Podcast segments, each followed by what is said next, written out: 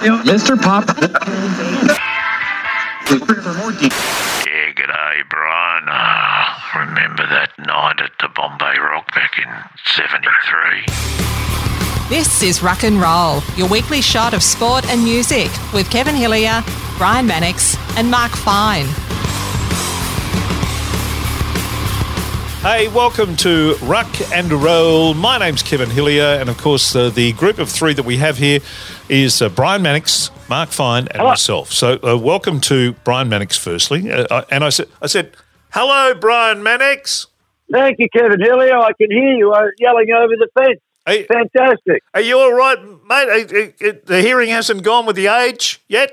No, no, and I think the kidney and the livers have had a fair, fair practice. No, We'll get back to that in a minute. And uh, hello to Mark Fine. Hello, Finey. How are you going? very well. Very well indeed. You're a young, sprightly. You know, you're the you're the young, you're the the, the pup of the uh, the trio. So uh, I, I don't have to yell at you. Yeah. In racing terms, I'm rising 57. That's the one. All right, let's get to the 60th birthday, man. What happened, uh, Mr. Mannix? I, I, I tried to ring you a couple of times, but uh, the phone was going through to the keeper. So I, I was assuming the phone Yeah. had been placed in a strategic spot. Well, the phone started ringing very early in the day, and I soon realised that if I speak to everybody on the phone, I'm not going to speak to anybody that I'm actually with. Yep. Um, so I just put the phone away and stuck it in the bedroom, and um, because you know, fair to go, I would have got maybe 120 phone calls Wow. and probably about 300 um, text messages, which was lovely. But, um, you know, I, I just think it's a bit rude if I've got my daughter here and I saw my brother as well. And I just thought, well, you know, I can't just be on the phone to people when I've got people here. So for those that I didn't speak to, um, thank you very much. Um, but I just, um, yeah, I just felt that I would spend the whole day on the phone otherwise, and I didn't really want to do that. There was too much drinking to be done. So for those people who actually phoned you and took the took the time to phone you, and then when you didn't answer, called you a rude little prick, uh, you actually weren't being a rude little prick. You're actually being a caring person. Well, I was being polite to the people that Yeah. were with me, There and because I, I think there's nothing worse than when you know somebody comes to your house or something, and then they spend the whole time just talking on the phone, and you're just sitting around. And yeah, I just think you you give the people that you're with first attention, yeah, I agree. and then your phone comes second. Yep. And um, so that's what I did. But I had a lovely day. It took me, oh, I started feeling good again yesterday. But it took me, because I had a bit of a crack on Wednesday night, had a roaring hangover on Thursday, which was my birthday, Yep. but then got back into it and then had an enormous night with my daughter and, um, and then uh, had a recovery day, which was as bad as the birthday. And then the real, yeah, so it just went on and on and on. It's, you know, and, you know, just sort of start to feel good again. And it's my daughter's birthday today, so here we go again. Oh goodness me! You know, if if uh, if Churchill had had that many campaigns, the Second World War would have been over in three days. It's just you, but- Well, yeah. you, you butted up beautifully. Well, you know, it, it, I, I still go hard, but it does take me a little bit longer to get over it these Yeah, days. But um, anyway, I had a great day, and um, thank you everybody. Thank you everybody for your kind wishes and presents and um, messages of love and abuse. Um, No, no abuse, Yeah. but no, it was really great. So thanks everybody. Uh, good, good, good, good. And what happened in the fine uh, household this week, apart from obviously your, your uh, daily, weekly, uh, whatever pickup of the poo, of the dog poo? What else happened? Finally, anything of note? Well, interesting. So I've been attacking the garden and I've turned an area that was basically sort of leaves and swampland into lawn. And I've done it in two stages. And I've laid the grass seed in the second stage. Now, in the first stage, I did have a lot of birds, uh, not the sort that used to go to Brian's concerts. Mm. Some, some sexy birds. You got some sexy birds in your backyard. Brilliant. Yeah, well, they weren't sexy, they were just seed eaters. So I made a scarecrow. Oh, okay. Um, yeah, out of a sort of a, a floor to floor upwards punching bag that the boys use occasionally. uh, part of their boxing training, and I um, I put a shirt on it. I was quite ingenious the way I rigged it up. Um, and then the missus said, "You want motion? That really scares them off." So we had from the kids sort of trunk full of costumes and dress ups going back um, seven years in for a while. Um, an Indian headdress, you know, the, the Native American. Indian. Oh, nice. Yeah, yeah, like the village people. Yep, I'm with you. Yeah. Um, I was going to take a photo of it and put it on whatever, but I thought, oh, somebody will get stuck into this for being politically incorrect. Yeah, right. Yeah. Uh, but it worked. Uh, it, really does work. I mean, I'm surprised, but uh, it's definitely kept the birds away. But then something amazing happened, and I'm going to tell you this, and hand to my heart, you know, I, know, I hate people who say, "I swear on my kid's life." Well, just in case you're wrong, you've just killed your kids. Yeah. Um, yeah, this happened. Right, so there was one bird in the old grass section, a pigeon. Now I was standing about 25 feet away from that pigeon. I picked up a stone and I threw it at it, and it missed. Then I picked up another stone, and from 25 feet, I hit it dead set in the gut. Hey! Oh, And that bird did not fly away. uh oh. Oh, the fine Does that bird. bird not understand the rules?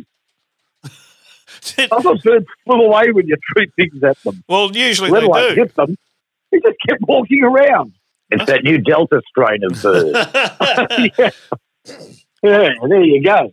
And no, well, normally they, they move at the very last second. You know, like when you're driving along and they're and they're they Yeah, seemingly yeah, yeah. going to hit the front of your car, and then they're they're gone. You don't hit the front of your. Normally they move at the very last second. This bird must have had a bit of um, uh, vision problems. Well, you know, I mean, I hit it, for God's sake.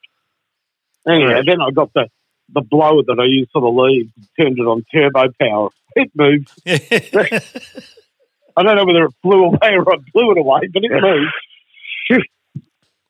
not to be there done. you go. Not not not to be uh, not to be done at home, of course. But even though you did, but you, so is the grass growing? So now that the now the scarecrows worked, are you actually seeing some action with the seeds growing? Well, I laid it. I laid it three days ago, so yeah, something should be sprouting in the next day or so. I think. Beautiful. The advanced hair version of lawn. Well done. Fantastic. You know, I'm living. I'm, li- I'm living a rural life in the middle of Melbourne. yeah, goodness me. Uh, well, you know we're still in lockdown. Sydney's got its freedom, which was which was nice to see after uh, a measly one hundred and what was it, one hundred and six days of lockdown. They got uh, they got let out uh, Monday, so they're all jumping around and drinking beers and going to shopping centres and doing all the things you can do when you're out of lockdown. Remember that? No, they don't even know what a lockdown is. 106 days. It's nothing. Luxury. I tell, I tell you what, that I was watching the current affair.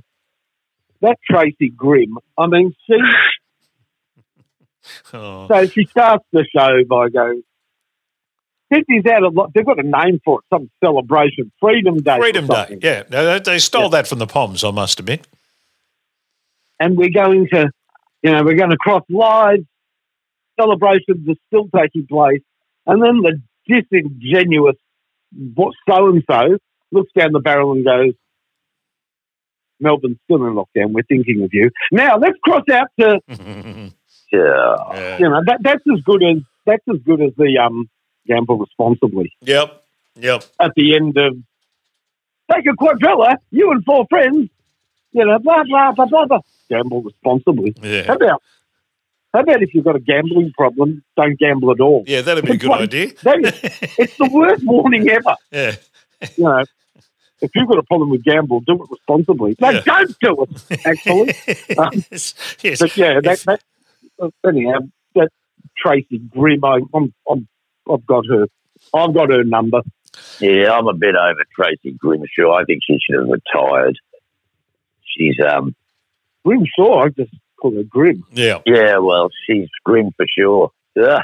Yeah. Absolutely. Absolutely. Now, I saw, anyway, look, I could, I could kick back Tracy Grimshaw all day, but that's not what we're here for. Is it? well, it's not like you've not done it previously. It's not like you don't have form in that area, Max. No, okay. Well, we'll leave it today. Yep. Now I saw you on television during the week, Brian.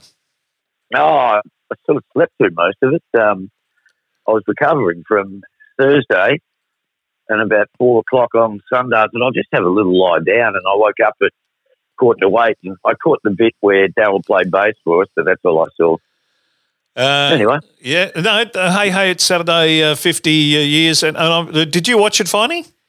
No, I didn't. I missed it. How was it? Uh, well, actually, I was going to say you would have enjoyed a couple of bits in it because they uh, they did do uh, some Russell Gilbert bits, which were uh, among the funniest bits on the show. I must admit. Um, Were they new? Were they new bits or old bits? Oh, old bits, all old bits. There was Okay. the, the only the only kind of new thing was a funny thing because I mean they billed it as a hey hey it's we're fifty. Um, the show started in 1971, but obviously hasn't been on air for the last 20 years. So there's 30 years of television. Because I was confused at the start because Daryl kept talking about 30 years, and I thought, hang on, the show's called Hey Hey It's 50. What am I missing? And then I realised that for 20 years it hasn't been on the air. So um, uh, look, it was interesting. It had some good bits and pieces in it. Um, uh, highlighted, of course, by the Tom Jones, uh, John Farnham, um, my Yiddish Mama um, uh, duet that they did. That was that was one of the high points, which I'm hoping that you and uh, you and Brian can do later on in the program. Funny, right? uh, sort of a magic musical moment that we could maybe work up to. But you're on it, Brian. You're on it twice. You're on. Um, they showed a bit of you being slimed. Do you remember, remember that? Oh, how could I forget it? Yeah, the big uh, the big slime machine. That was uh, that was bit, and then they had a bit of you um you talking and you mentioned yeah Daryl playing the bass on uh, on one of your songs one Saturday morning because Kirk, what Kirky didn't turn up or he was hungover or something. He fell asleep. Yeah. We stayed up all night because we worked at Ballarat until about three in the morning. We didn't get home until about five, so we said, "Oh, we'll just stay up." But Kirky thought he'd have a power nap and woke up to see Daryl Somers playing bass with the X Men. Yep. Jeez, you'd think you're in a nightmare, wouldn't you? Would you how would you feel? Oh, yeah, yeah. For him, it would have been, "Oh my god!" Can you imagine the equivalent of Ringo Starr waking up and seeing Daryl Somers playing drums with the Beatles? My God, you, you, You ima- Imagine John Lennon turning around and seeing Daryl Somers playing drums with the Beatles. yeah, don't not likely, uh, not likely was- to have happened. it was really seemed to me like it was all a bit of an ad for hey hey television w.com.au whatever it was. Yeah, hey hey dot TV. Yeah, it was a bit. Yeah, there was a bit of a sort of ramming that down our throat a little bit. Yeah, he Anyway. did. He did more of that in the second half. The first half was was good to see Willie and uh, Wilbur Wilde and, and John Blackman on it. John, of course, has had his uh, uh, enormous uh, health issues, um, but it was good to good to see him on. It was good that you can understand him talking now. You know, yeah, great. yeah, it really is good. Uh, it sounds terrific, actually. To be honest, I was quite surprised. Uh, yeah, me too. And and they're they're still working on his jaw. That'll that'll get better. Yeah, it's a work in, they- work in they- progress. It's a work in progress, but it's obviously they've done a really good job. There's, you know, I think a little while ago you, you couldn't talk. Yeah, And um, you know the doctors have done a great job, and that's great for John because talking is his life. Yeah, no, and look, he's a he's a ripping fella, Johnny Blackman. I've done a lot of stuff with John over the years, and he really is a nice human being. And uh, uh, it is confronting seeing him now, but uh, when you when you heard the voice come out, I went, "Oh, okay, that's really nice. That's good." So I was pleased with that. Uh, and they did uh, did some uh, some nice stuff. Uh, some of Gilbo's anti ads that he did, and a big master. They played the Master Chef um, parody that he did in the early. That was very good. yeah, well, he Ah. did he did uh, Julie Goodwin impersonation basically, and Yeah, yeah. he and Andrew May and a few now, others. I, I, was in, I was in those sketches. well, yeah. Now, the, Well, one, yeah. the one they would have shown, they um, probably did the edited version. But there's a longer version of that where I play George Calombaris. Oh, okay. No, Oh, that wow. wasn't in it. Yeah. Yeah, the time, the time. um, and Gilbo, Gilbo is holding a piece of time. You know, Oh, Yeah, there was the time. the, the chickpeas Um, joke and the chuck steak and yeah, all that. yeah. It was, it was uh, typical Gilbo, but Oh, very funny. yeah, the, Yeah. the chickpeas was really good. Chickpeas Yeah, yeah. was very funny. Yeah, no, I It remember looked, like, well. it looked like he was squeezing it to get the tea. That was very funny. Yes, it was. And- there was um I don't know if you remember in that series of Gilbo TV, we did Under Ballet. no, I don't remember that. Yeah, I, played the villain, and it was great because they got members of the Australian Ballet, and they, they were playing the Nutcracker Suite, and I was all tied up. Oh God. and it looked like they were kicking my head, and my head was going backwards. Um, you know, I'm tied up, and they they've got some gangsters, and they go, oh, "Talk, you bastard, talk." You know, I said, "I'll never talk. You'll never make, make me talk." And then the music starts, and I go, "Not the nutcracker." but my kids were young when I did that, and they saw it on TV, and they were really upset that I was getting kicked in the head. Oh, goodness me! No, it was it was not. It was nice to relive some of that stuff. Yeah, I thought Daryl did did a pretty good job, actually. He seemed to have the right energy level and sort of, you know, it was very much like the original Hey Hey, the way he delivered things. Yeah, Did Ossie turn up? No. No, no, no, no live Ossie. Ernie's ninety two now, and I think lives down in uh, in Geelong, in the Geelong area somewhere. So um, they they did show a lot of uh, the the com- comedy timing of some of the stuff that they did was brilliant. Um, I did. I must admit, a couple of stages, I did yell out to the television, "Oh, Daryl, for God's sake, shut up!" Um, Yes. and when he was interviewing uh, Jacki Mac, for instance, when he interviewed her, he spoke the whole way through it. Um, and Yeah. sh- she got about three words in. Uh, But he always did that. Yeah. Jackie, what are you wearing tonight? Oh, this is this, and oh, you've got a blue dress on, and oh, uh, it, yes, Dad. Well, have you been well? Well, yes, okay. Well, now we've got funny photos. yeah, He, he always talked over it. yeah, true, true. Now, now I, I just want to say, you know, back when I was doing that stuff, yeah, I mean, I was on some sketches, but I was actually working with Grant Dickinson and a couple of the uh, Grant was with Grant worked long and hard on this 50 year reunion, great mate of mine. Um, so I was working, you know, writing for the show as well, Yeah, and, and that meant working with Daryl. Now, Ah, I just want to say something about working with Daryl.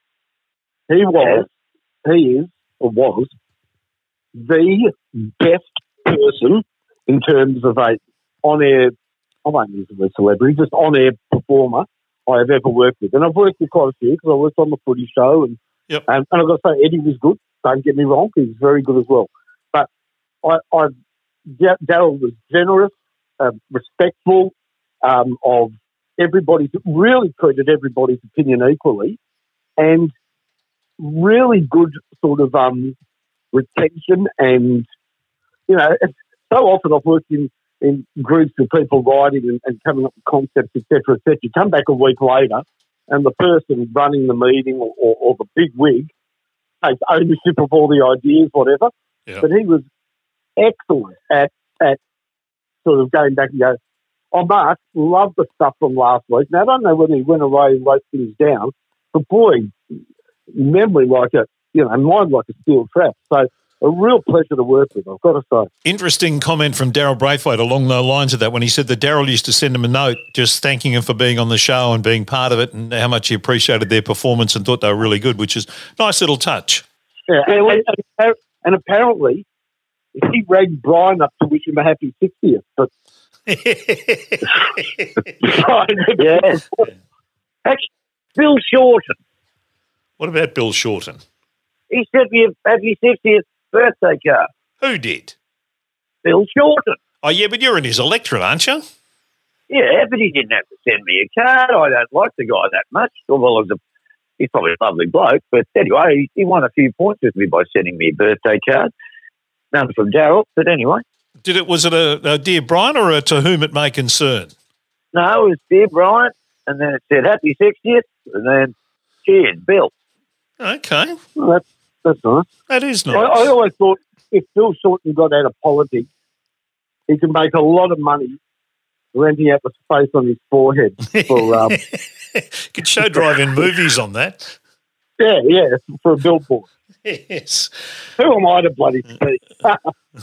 oh, God. So, so uh, wash up of the hey hey thing is that I, I think there might be another special or two because there was an enormous amount of stuff. Obviously, they didn't show, and there's obviously this hey hey.tv website where they've digitised all the old apps, uh, and they've apparently they've got all them up there. I haven't looked at it yet, but apparently they've got all them up there. So I don't know whether it's from the Saturday morning shows as well as the when it went to night time, but. Um, Yeah, yeah, it's all there. Oh, okay. Oh, look, it, it, it, it was it was a good, fun little special. Um, I, I don't know whether I'd uh, want to sit through another one. I thought the Red Faces stuff was funny, and I thought, um, yeah, Willie and Red were, were funny. Uh, I'm not sure whether you could do another special and whether it would have the same kind of impact. I think that one was probably enough. I think if you did another one, you'd have to wait at least Oh, a year. Yeah, yeah, I agree.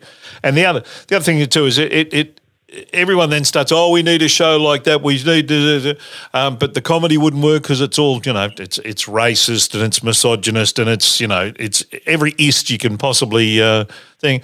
So so last, I'm thinking about that last night when I'm watching television, and a special comes on at I reckon it was 9:30, 10 o'clock called Just for Laughs Oh, yeah. and the, the there was a male comedian on doing a few gags, and that was fine. And then uh, a female comedian come on, and she spent her, uh, her five minutes of her entire thing talking about how uh, the fact that, um, and I'll paraphrase this so as I don't uh, use the words that were used on the television, but she was discussing the merits of the fact that how smooth her Mrs. Slocum was, and that that uh, changed the world for her, and uh, how she used to like boys and doing things to boys, but she doesn't like that anymore. But she uh, she now knows Mrs. Slocum back to front, and she can work on that. And that's that was the entire ex- extent of a nine thirty at night television comedy piece. And people tell you that Hey Hey It's Saturday or a show like it wouldn't work, or is too Well, is too offensive.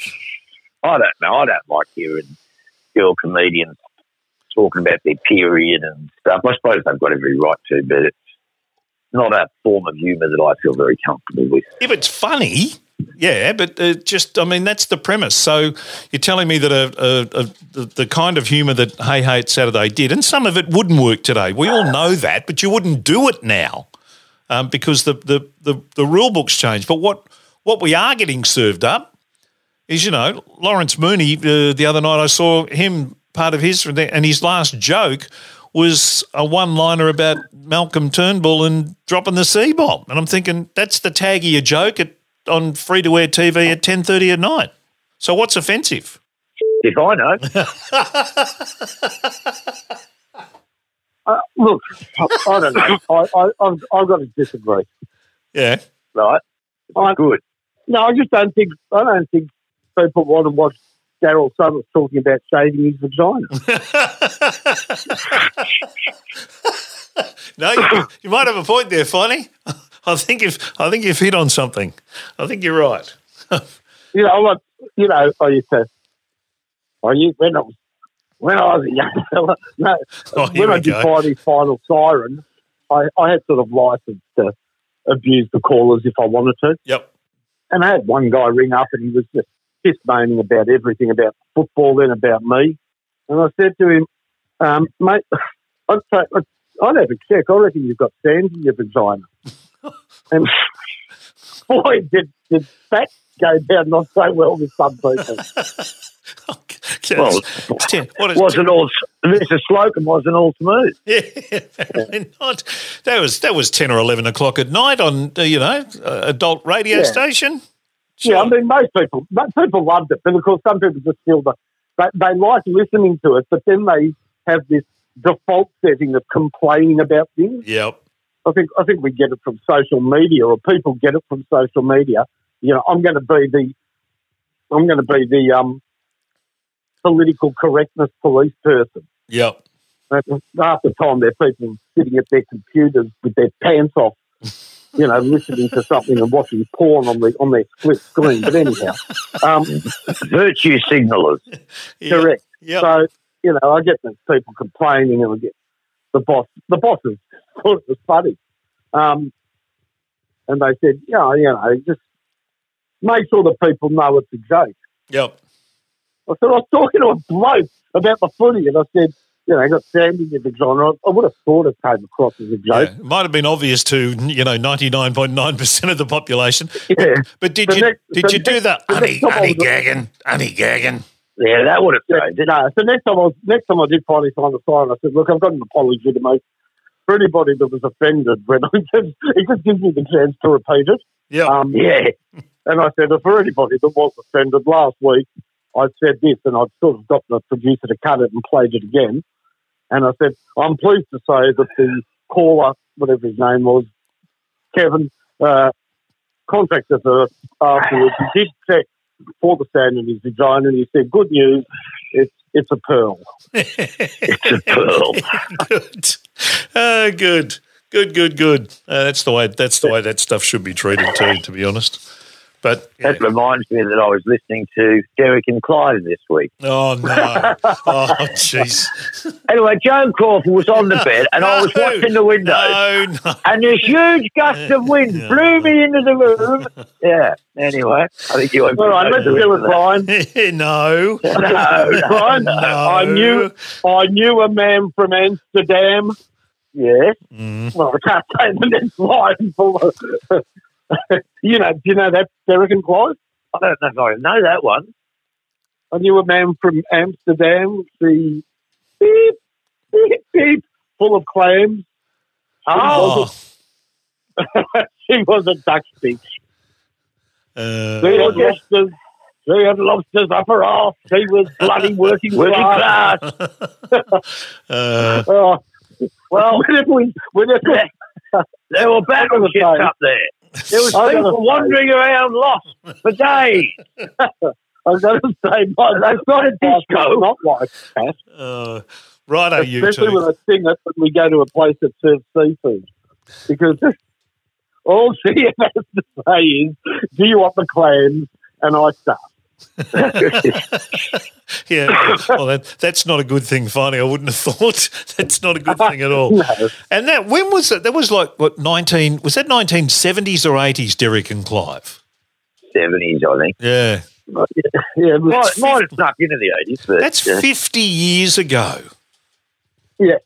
and it's timeless. Still holds up today. Well, yeah, God, it's funny. the- Percy just getting pissed and yes, record whatever we say. That's an album. Yep. Fantastic. Yep. I um I watched a doco series uh, of, of recent time, probably about two months ago, of all the Monty Python stuff, um, and talking to the cast um, back then. I think there was only one of them was dead at that stage when they did that doco. Some of that stuff is just still brilliant, just uh, absolutely brilliant. There was there was a rich vein of uh, of comedy coming out of England at that stage. Not sure that's Were, were you into Monty Python? Um, not a, not. I mean, I loved Life of Brian, um, but I wasn't. I wasn't a massive fan of the TV show. But then watching some of the stuff they did uh, when I watched the doco series, um, uh, I found it really funny. I, I, I missed a lot of it because I think I was a bit young. Yeah, you know, you know what happened with me was. I mean, I love the movies. I love, I love the meaning of life. Oh yeah, I mean, we I love it whenever. My kids love it as well. Whenever you're full, oh whenever you sit there after Oh. dinner, God, come on, please. One with a sin. It's Weckerton. How are you tonight, monsieur? Better. Oh, that's good. Well, get me a bucket. I'm going to be sick.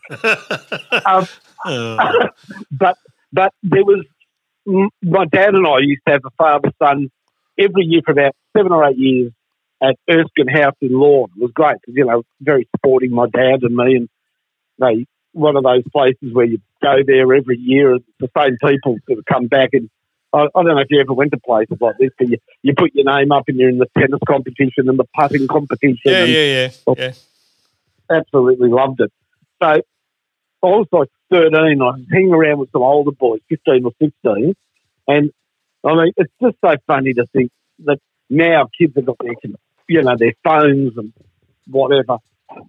So what we did, that these blokes bought a cassette recorder and they loved Monty Python. And, you know, go back to their room after after dinner or whatever and do nothing nothing more sinister than listen to Monty Python and yeah. and sort of and, and and for the holiday, just hearing quotes like, you know, nobody expects the Spanish Inquisition and just trying to remember lines to Yeah. make each other laugh. yeah. Uh, there's a, Yeah, At the I'm- a bit, since I've watched that series, I'm being inundated on Facebook with ads for Monty Python memorabilia, and there's a whole range of T-shirts that are out at the, uh, uh, being sold by some mob. You know, I fart in your general direction, uh, come back and I'll do it, all that sort of stuff. It's very funny. Yeah, yeah, yeah. Hey, speaking of that, so have you have you got like, you know, when you go, I don't know, called Siri or Google or whatever, and you just, okay, Google, what's the time, and it answers you. Yeah, I got that. So that listens to you as well, doesn't it? I guess so. I guess it could. because because yeah, because like we talk about things like about a week ago, we were just talking about, um, you know, because they've allowed you to have four people go to a picnic. Yeah. So Nat and I were just talking about picnics, this, that, whatever.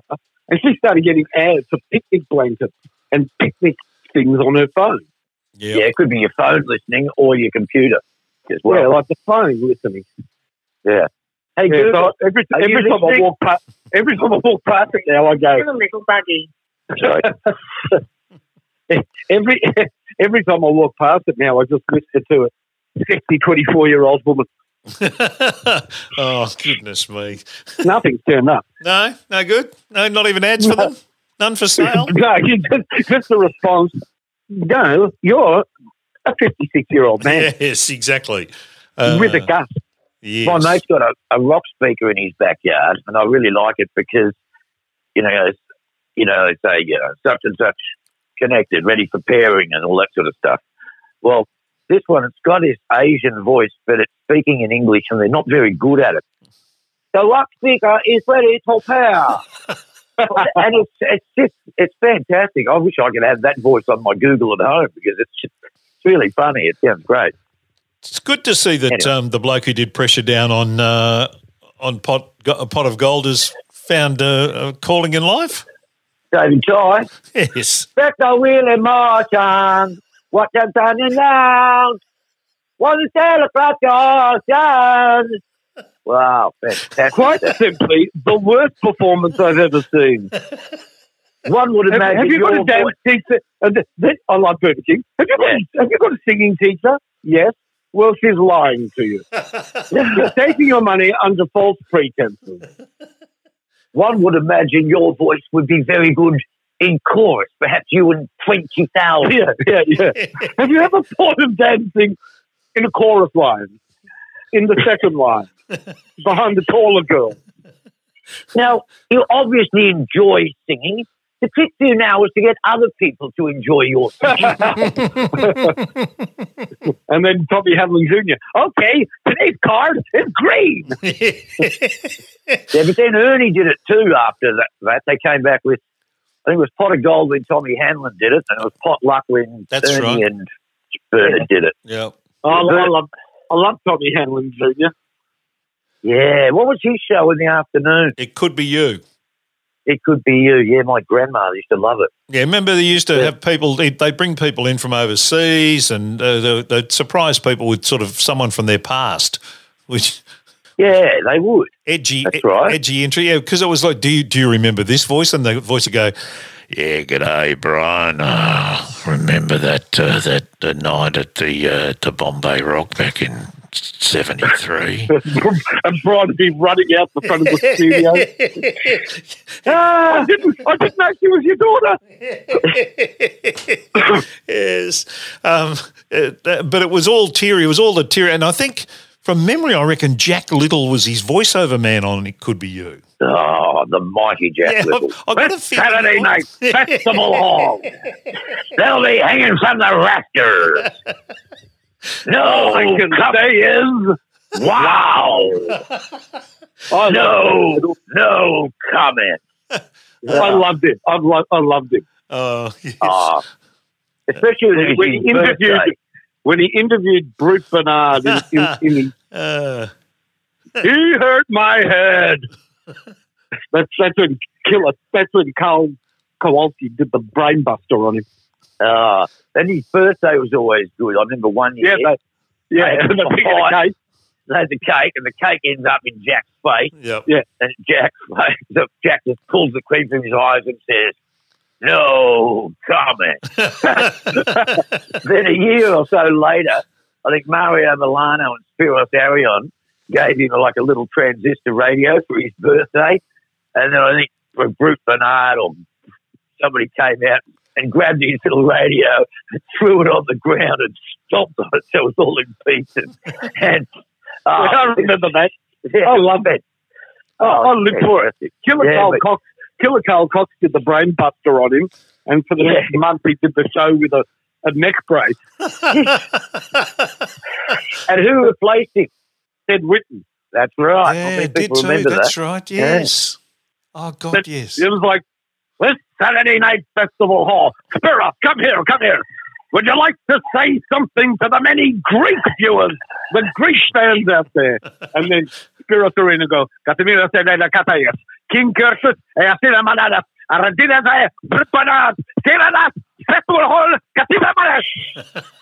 Just fantastic. Didn't um, Mario used to speak in Italian to the Italians? Exactly the same thing. Yeah. Arusa Danella, but, but always with three or four words you could understand. And I think did say, kill King Curtis, Arzenami the Terratum. Very good, Fighty. And, and it'd be like, this Saturday Night Festival Hall, the cage match, 48 in, only one winner. Supporting the great Togo, fight with mini Togo and man and midget versus. they had they had midget wrestling, they had tag team full size and midget versus Yes. full size. right. And these were the days. This Oh, was God. high entertainment. Oh. Absolutely. Oh. Gutter was great. Uh, no, very good. Uh, very good finding. They're doing a, a, enormously good Jack Little. That's terrific. That's Yeah, I sensational. Uh, but, you, you know, Mario, Mario's good too. yeah, absolutely. I loved it. I loved it so much. Clearly. I, my oh, as a kid, I just lived for it. And then Spiros Arion, or no, Mario Milano had a pizza restaurant in Oakleigh, Ah, and I got my brother-in-law to take me there. Oh, god, Very nervous I was, but he was great. I think he signed my box. Oh, really? Now, now Brian, no, because can I say he signed, signed my box? well, at least he didn't put sand in it. Uh, you was know it what all- I mean. Was it all smooth? no, but back in those days, I tell you what, Uh, you, you couldn't, you couldn't, you, back in those days, they were all bushy, of course. Um, I mean, whatever happened to the old Massive Tassie? It, it, it's virtually extinct. Yes, it is. So don't worry about don't worry about save the whale or save the panther, save the pubic, Oh, save the pubic louse.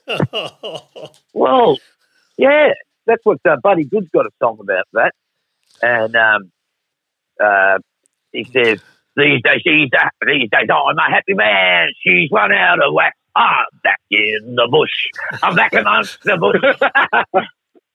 A little on the touch. Yeah, he, he loves the bush. oh, God. Um, Well, then you know, back to the old seafood restaurant. Have you ever asked the waitress, "Have you ever said, have you got crabs?" And when they say yes, you say, "Well, you can take a two, can you take two or three steps back from the table?" Very yes, good. Very good. I think one of the Uh, Fitzroy footballers got in trouble, but they got in trouble years and years ago before they, and they were doing all sorts of things. But one of the things that they kept doing in the breakfast room, they kept asking the waitress whether she had any pink, she had pink snapper. And so this went on and on. You got some pink snapper? How about a pink snapper over here? And um, yeah, that didn't go down too well eventually with the waitress. This is the 2021 version of Derek and Clive Live. It's called Finey and Mannix. Uh, un- un- unleashed. Hasn't Kevin get involved with us there, Brian? I don't know.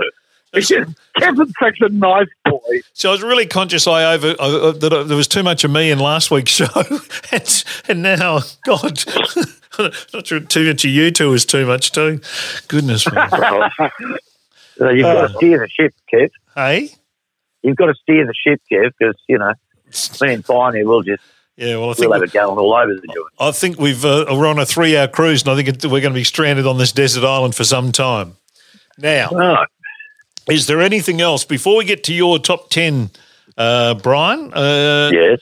Uh, oh, can I just can I just ask politicians? I don't care whether it's Freedom Day or whether it's National Beer Drinking Day. Can we not what have a whole lot of television news crews follow politicians around while they have a beer somewhere and see whether it's whether it's uh, um, Mr. Aperite or whatever his name is in New South Wales or Anthony Albanese or Bob Hawke back in the day. We don't need to see our political leaders sculling bloody schooners of beer to prove that they're the common man or whatever.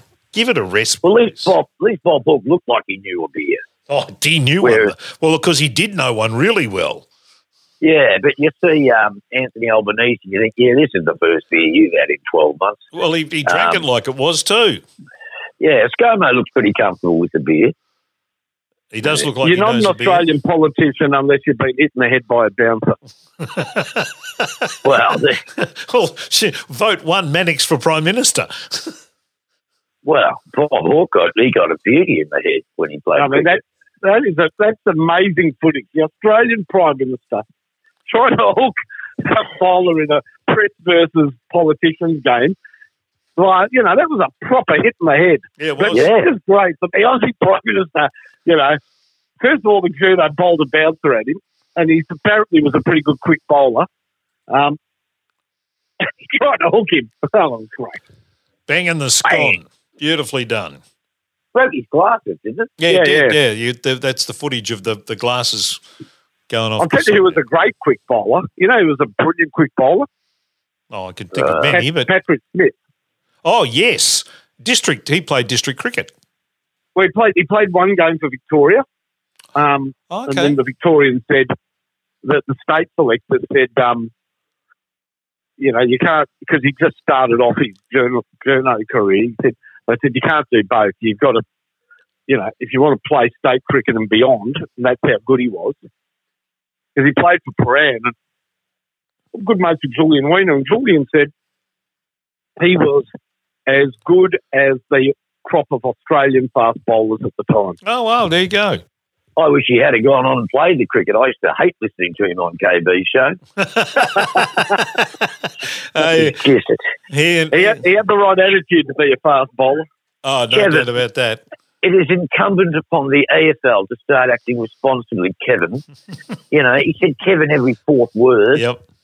Yeah, he he was sounded like my pompous uncle Timmy. I um And I saw him at the races when his horse Hey Doc won a really big race at Caulfield, I think it was. Um, Yeah, yeah, yeah.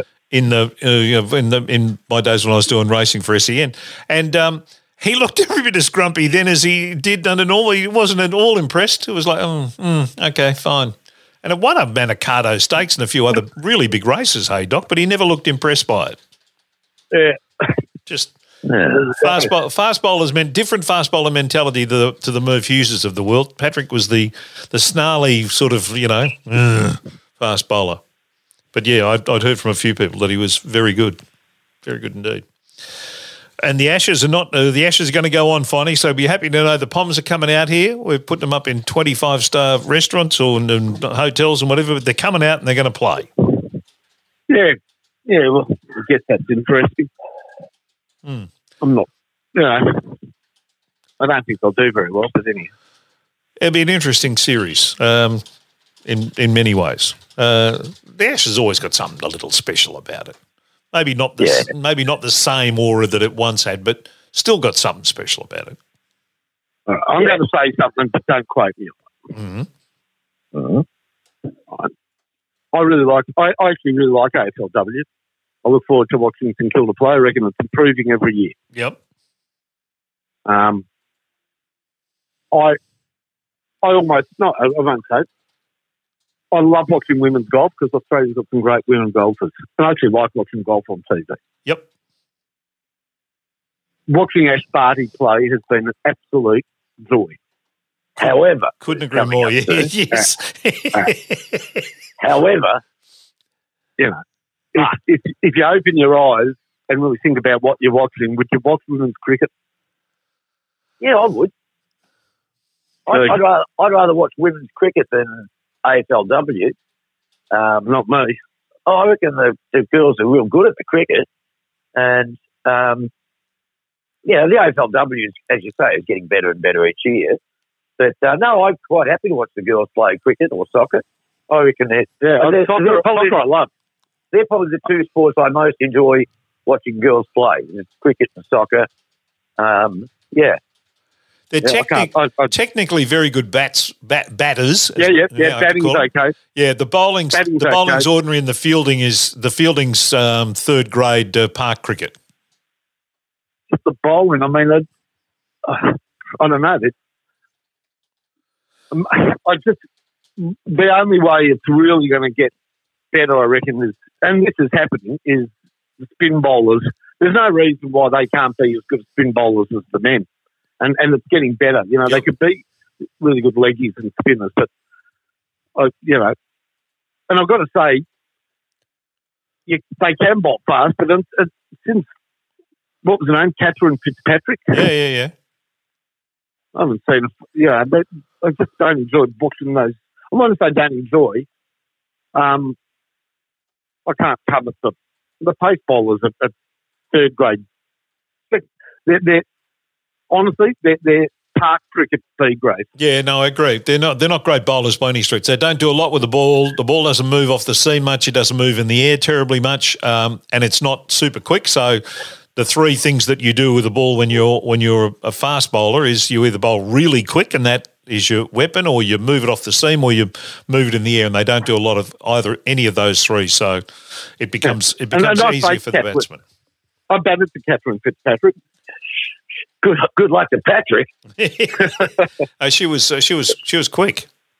Yeah, yeah. And that one of those media state cricket days, whatever. Yep, Yeah, she was quick. She was quick. yep. But there's there, not, there- not by no means too quick. No, there was there's a girl around the moment that they said uh, bowled 145k or something the other day, but th- then they've now refuted that, so I'm not sure that that's right. Hey, Brian, we got to get to your top ten, Yeah, okay. so let's let's You- launch into it. Okay.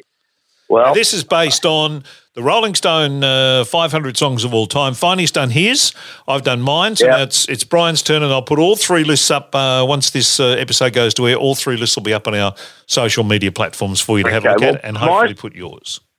my songs, I've tried to pick songs that I were really important in um, in music history Yep. and that, that changed music. Um, and sometimes I've got two songs in one spot because it's one or the other that they both did the job that I'm discussing. Okay. Um, I'll start off by apologising to Rocket 88, um, which they, is arguably the very first rock and roll song written by Ike Turner and recorded at um, recording studios. But Okay. I don't really have room for that. So I'm going to start off, and there's two songs here, and I think Tutti Frutti by Little Richard and Johnny B. Goode by Chuck Berry are two of the most influential songs you'll get. Um, Tutti Frutti taught Elvis how to rock, also taught the Beatles how to go, Ooh! and Johnny B. Goode, Chuck Berry, every guitarist in the world at some point was influenced by Chuck Berry's guitar playing. Yep. And it's a, it's a great rock and roll song. So Tutti Frutti and Johnny B. Goode at number 10. Yep. Okay. Yep. Okay. Now at number nine, Mhm. see that uh, Little Richard and uh, Chuck, they've taught us how to rock. So now we go to Elvis Presley, and you take your pick out of these, but I think these were the two influential rock songs. Um, I talk of Blue Suede Shoes and Heartbreak Hotel. So that's my number nine. Oh, gee whiz. Very good. Yeah. Blue Suede Shoes and Heartbreak Hotel. Then after that, Are you doing? Is this kind of like the Noah's Ark version of the top ten, to, uh, all in well, twos? kind of, well, they're kind of, yeah, a little bit. Yeah, no, I get you. uh, number eight, I couldn't really separate "She Loves You, Yeah, Yeah, Yeah" by the Beatles and "I Want to Hold Your Hand." I think in Australia, I think "She Loves You, Yeah, Yeah, Yeah" was a real big thing. That "Yeah, Yeah, Yeah," Yep. and "I Want to Hold Your Hand" is what broke them in America. But then, once again, they've listened to Elvis and Chuck Berry and Little Richard, and they're doing their own thing with it, which revolutionises music once again. Then out of the Beatles Mhm. comes the Rolling Stones with Satisfaction, which is the quintessential Rolling Stones song, and it's probably one of the best rock songs ever written, I reckon. And that just sits So- on its own. That doesn't have a. That's on its own. So what number am I up to now? Okay, because Yes. because Finey had Painted Black by the Stones as his sort of Stones song. Yeah, well, I, I, I just think if you think Stones and you can play one song, that's probably the one Yeah. you'd play. Okay, so you're up Yeah, to. no. This, this, Yeah. My wife said you'd be good. This is good. Well, then after that, You're up to number six.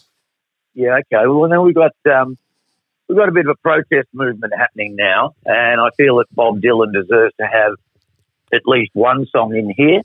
And I'm not necessarily going to go for. I know a lot of people like like a Rolling Stone, but I think it's a protest song. The times that are changing is one Yeah, of the great best. song. It's, I think that's a really great song.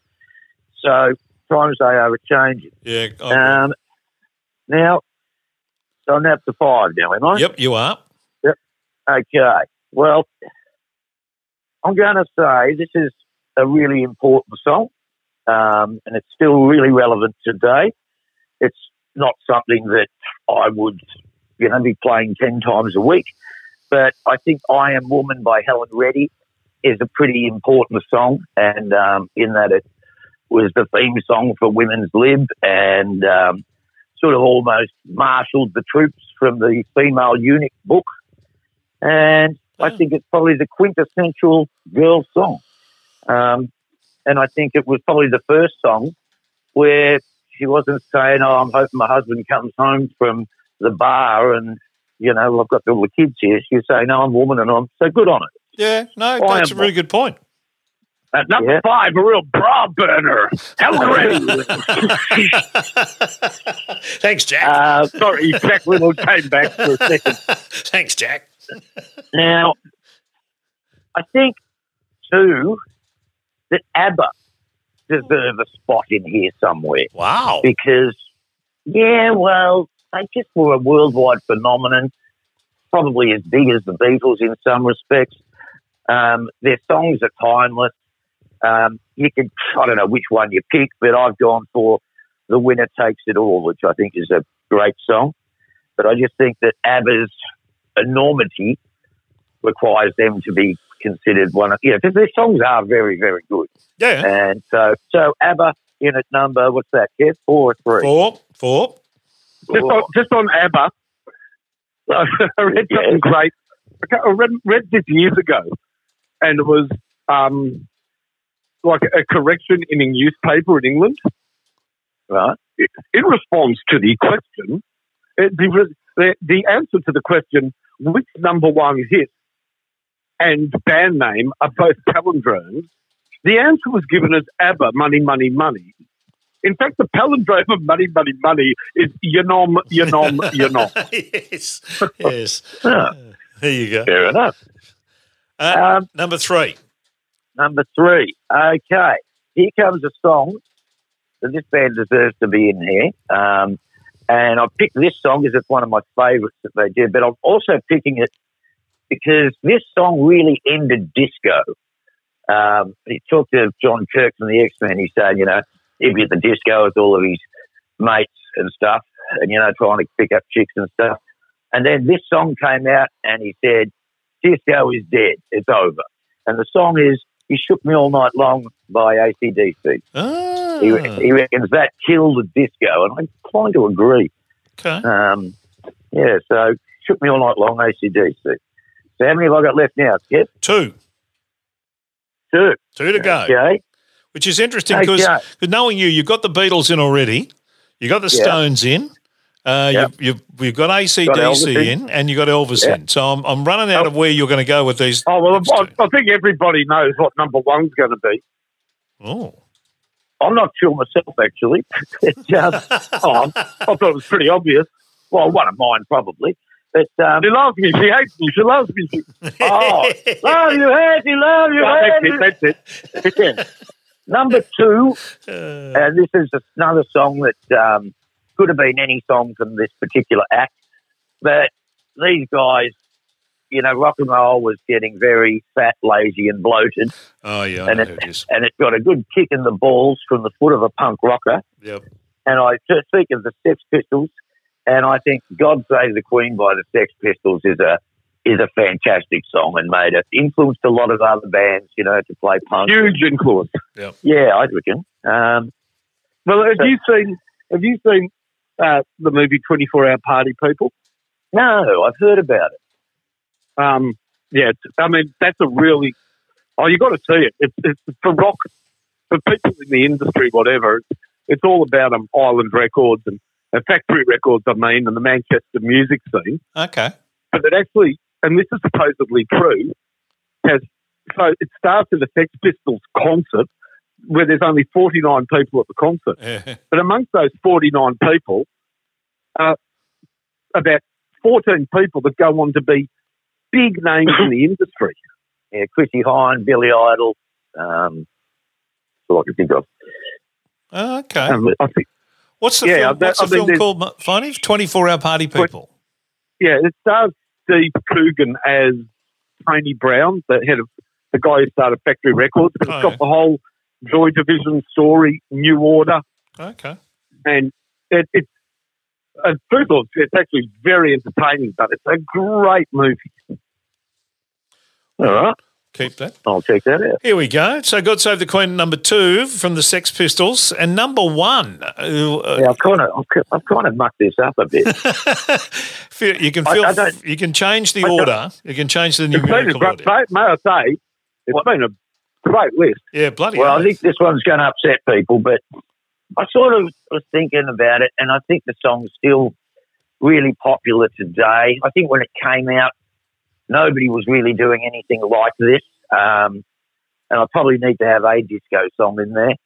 So I'm going to say YMCA by the Village People. Okay. I didn't Well, expect that. Didn't see that coming. Didn't see that one coming. Now you can feel free to change the numerical order of those if you want to put something else at number one, or you're happy to have. Oh, look, that'll do. Yeah, You know, people can move them around as they see fit. Yeah. But, um, but yeah, I think all of those songs have got an important part in musical history. Yeah, yeah. Is there anyone you feel you should have put in that you didn't? Is there any kind of like you know? Oh, Rocket 88. Um, if I was doing Australian, you know, looking at Australian music the same way, I'd say Horror Movie and Eagle Rock Yeah. are very important Australian songs. Yep. Um, you know, there's, oh, there's, you know, I could have put Strawberry Field in. I could have put Imagine in. Um, you know, probably should have put Imagine in. I was going to say the Um, Lennon the Lennon factor for you is really huge, and I know he was the you know ninety percent of the reason why you love the Beatles was John Lennon. I'm I'm surprised that he Yeah. didn't get a Guernsey on his own. I probably should put Imagine in instead of YMCA. But um, yeah, I should have done that. Oh well. Uh, they're often they're often mistaken. Those two songs. well, yeah, of course. Anyway, that, that's how I see it. I see that um, I tried to pick ones, I, you know, like Keith Richards. He, he's listened to Chuck Berry, and I just tried to pick the people that Yeah. started it, and, and then the influences was Yep. sort of where I was heading. Yep, So anyway, that's it. yep. No, it's good, and and and it will come as an enormous surprise to people. Um. There is not an uncanny X Men song in there. That you haven't No. put one of your own in there, which is you know Who, who was the footballer that put himself in his best ever team? Warwick Capper. that'd be right. It was like, it was like Peter Knight or somebody. It raised some sort of nothing wrong with it. Why wouldn't you? If Yeah. you're a good player. Yeah, bloody oath. Well, you know, Yeah. you, you couldn't imagine. Well, would Wayne Carey do a team and not have himself in it, or would Leigh Matthews do a team and not have himself in it? I mean, realistic, you th- Would Warney put a team together and not have himself in it? well, uh, no. Yeah, it's like um, they asked, they they sort of said of Donald Bradman. Not only was he a, a great, the greatest cricketer of all time, but his record suggests he was also one of, if not the greatest captain of all time. Yeah. And you know what the response to that was by one of the players who played with him? I, I can Bullshit. imagine it, would- it wouldn't. It wouldn't have been terribly complimentary. Yeah, uh, it was um, Tiger Bill O'Reilly, and he said, "You've got to be joking." He said he was a terrible captain. He only had one thing going for him as captain. He could bat. Yeah, he had Donald Bradman in his team. exactly right. Yeah, he probably didn't need a hell of a lot else. That's good list, Brian. Well done. Oh, thank you. All right, no worries. That was very good. Yeah. Oh, thank you, fellas. Oh, exceptionally good. So we'll put all three lists up on uh, on the social media platforms for you to have a look at, and please uh, uh, let us know your top ten or your thoughts on on our ten uh, songs that we uh, that we picked. All sort of went about it in a different sort of strategy, but uh, in the end, there's well, you haven't got ten songs, but uh, ten places. Let's put it that way. Yeah. right? yeah. 10, 10, Okay. 10 sittings. Um, to be Yeah. And that uh, that brings us to the end of another show, boys. Thank you very much for your time. And uh, next week we'll get back into a, uh, a an old chart from uh, the old days, and we'll leave the Rolling Stone top 500 behind us. All right. Probably not That was good fun. idea. Well done, fellas. It was yeah, good. good on you. And Well I- done. I think all, all that needs to be done now is for Jack Little to say good night and we can leave. All I can say is, it's over. Beautifully done. See you, boys. No comment. You've just experienced Ruck and Roll. Don't forget to follow us on Twitter and Facebook.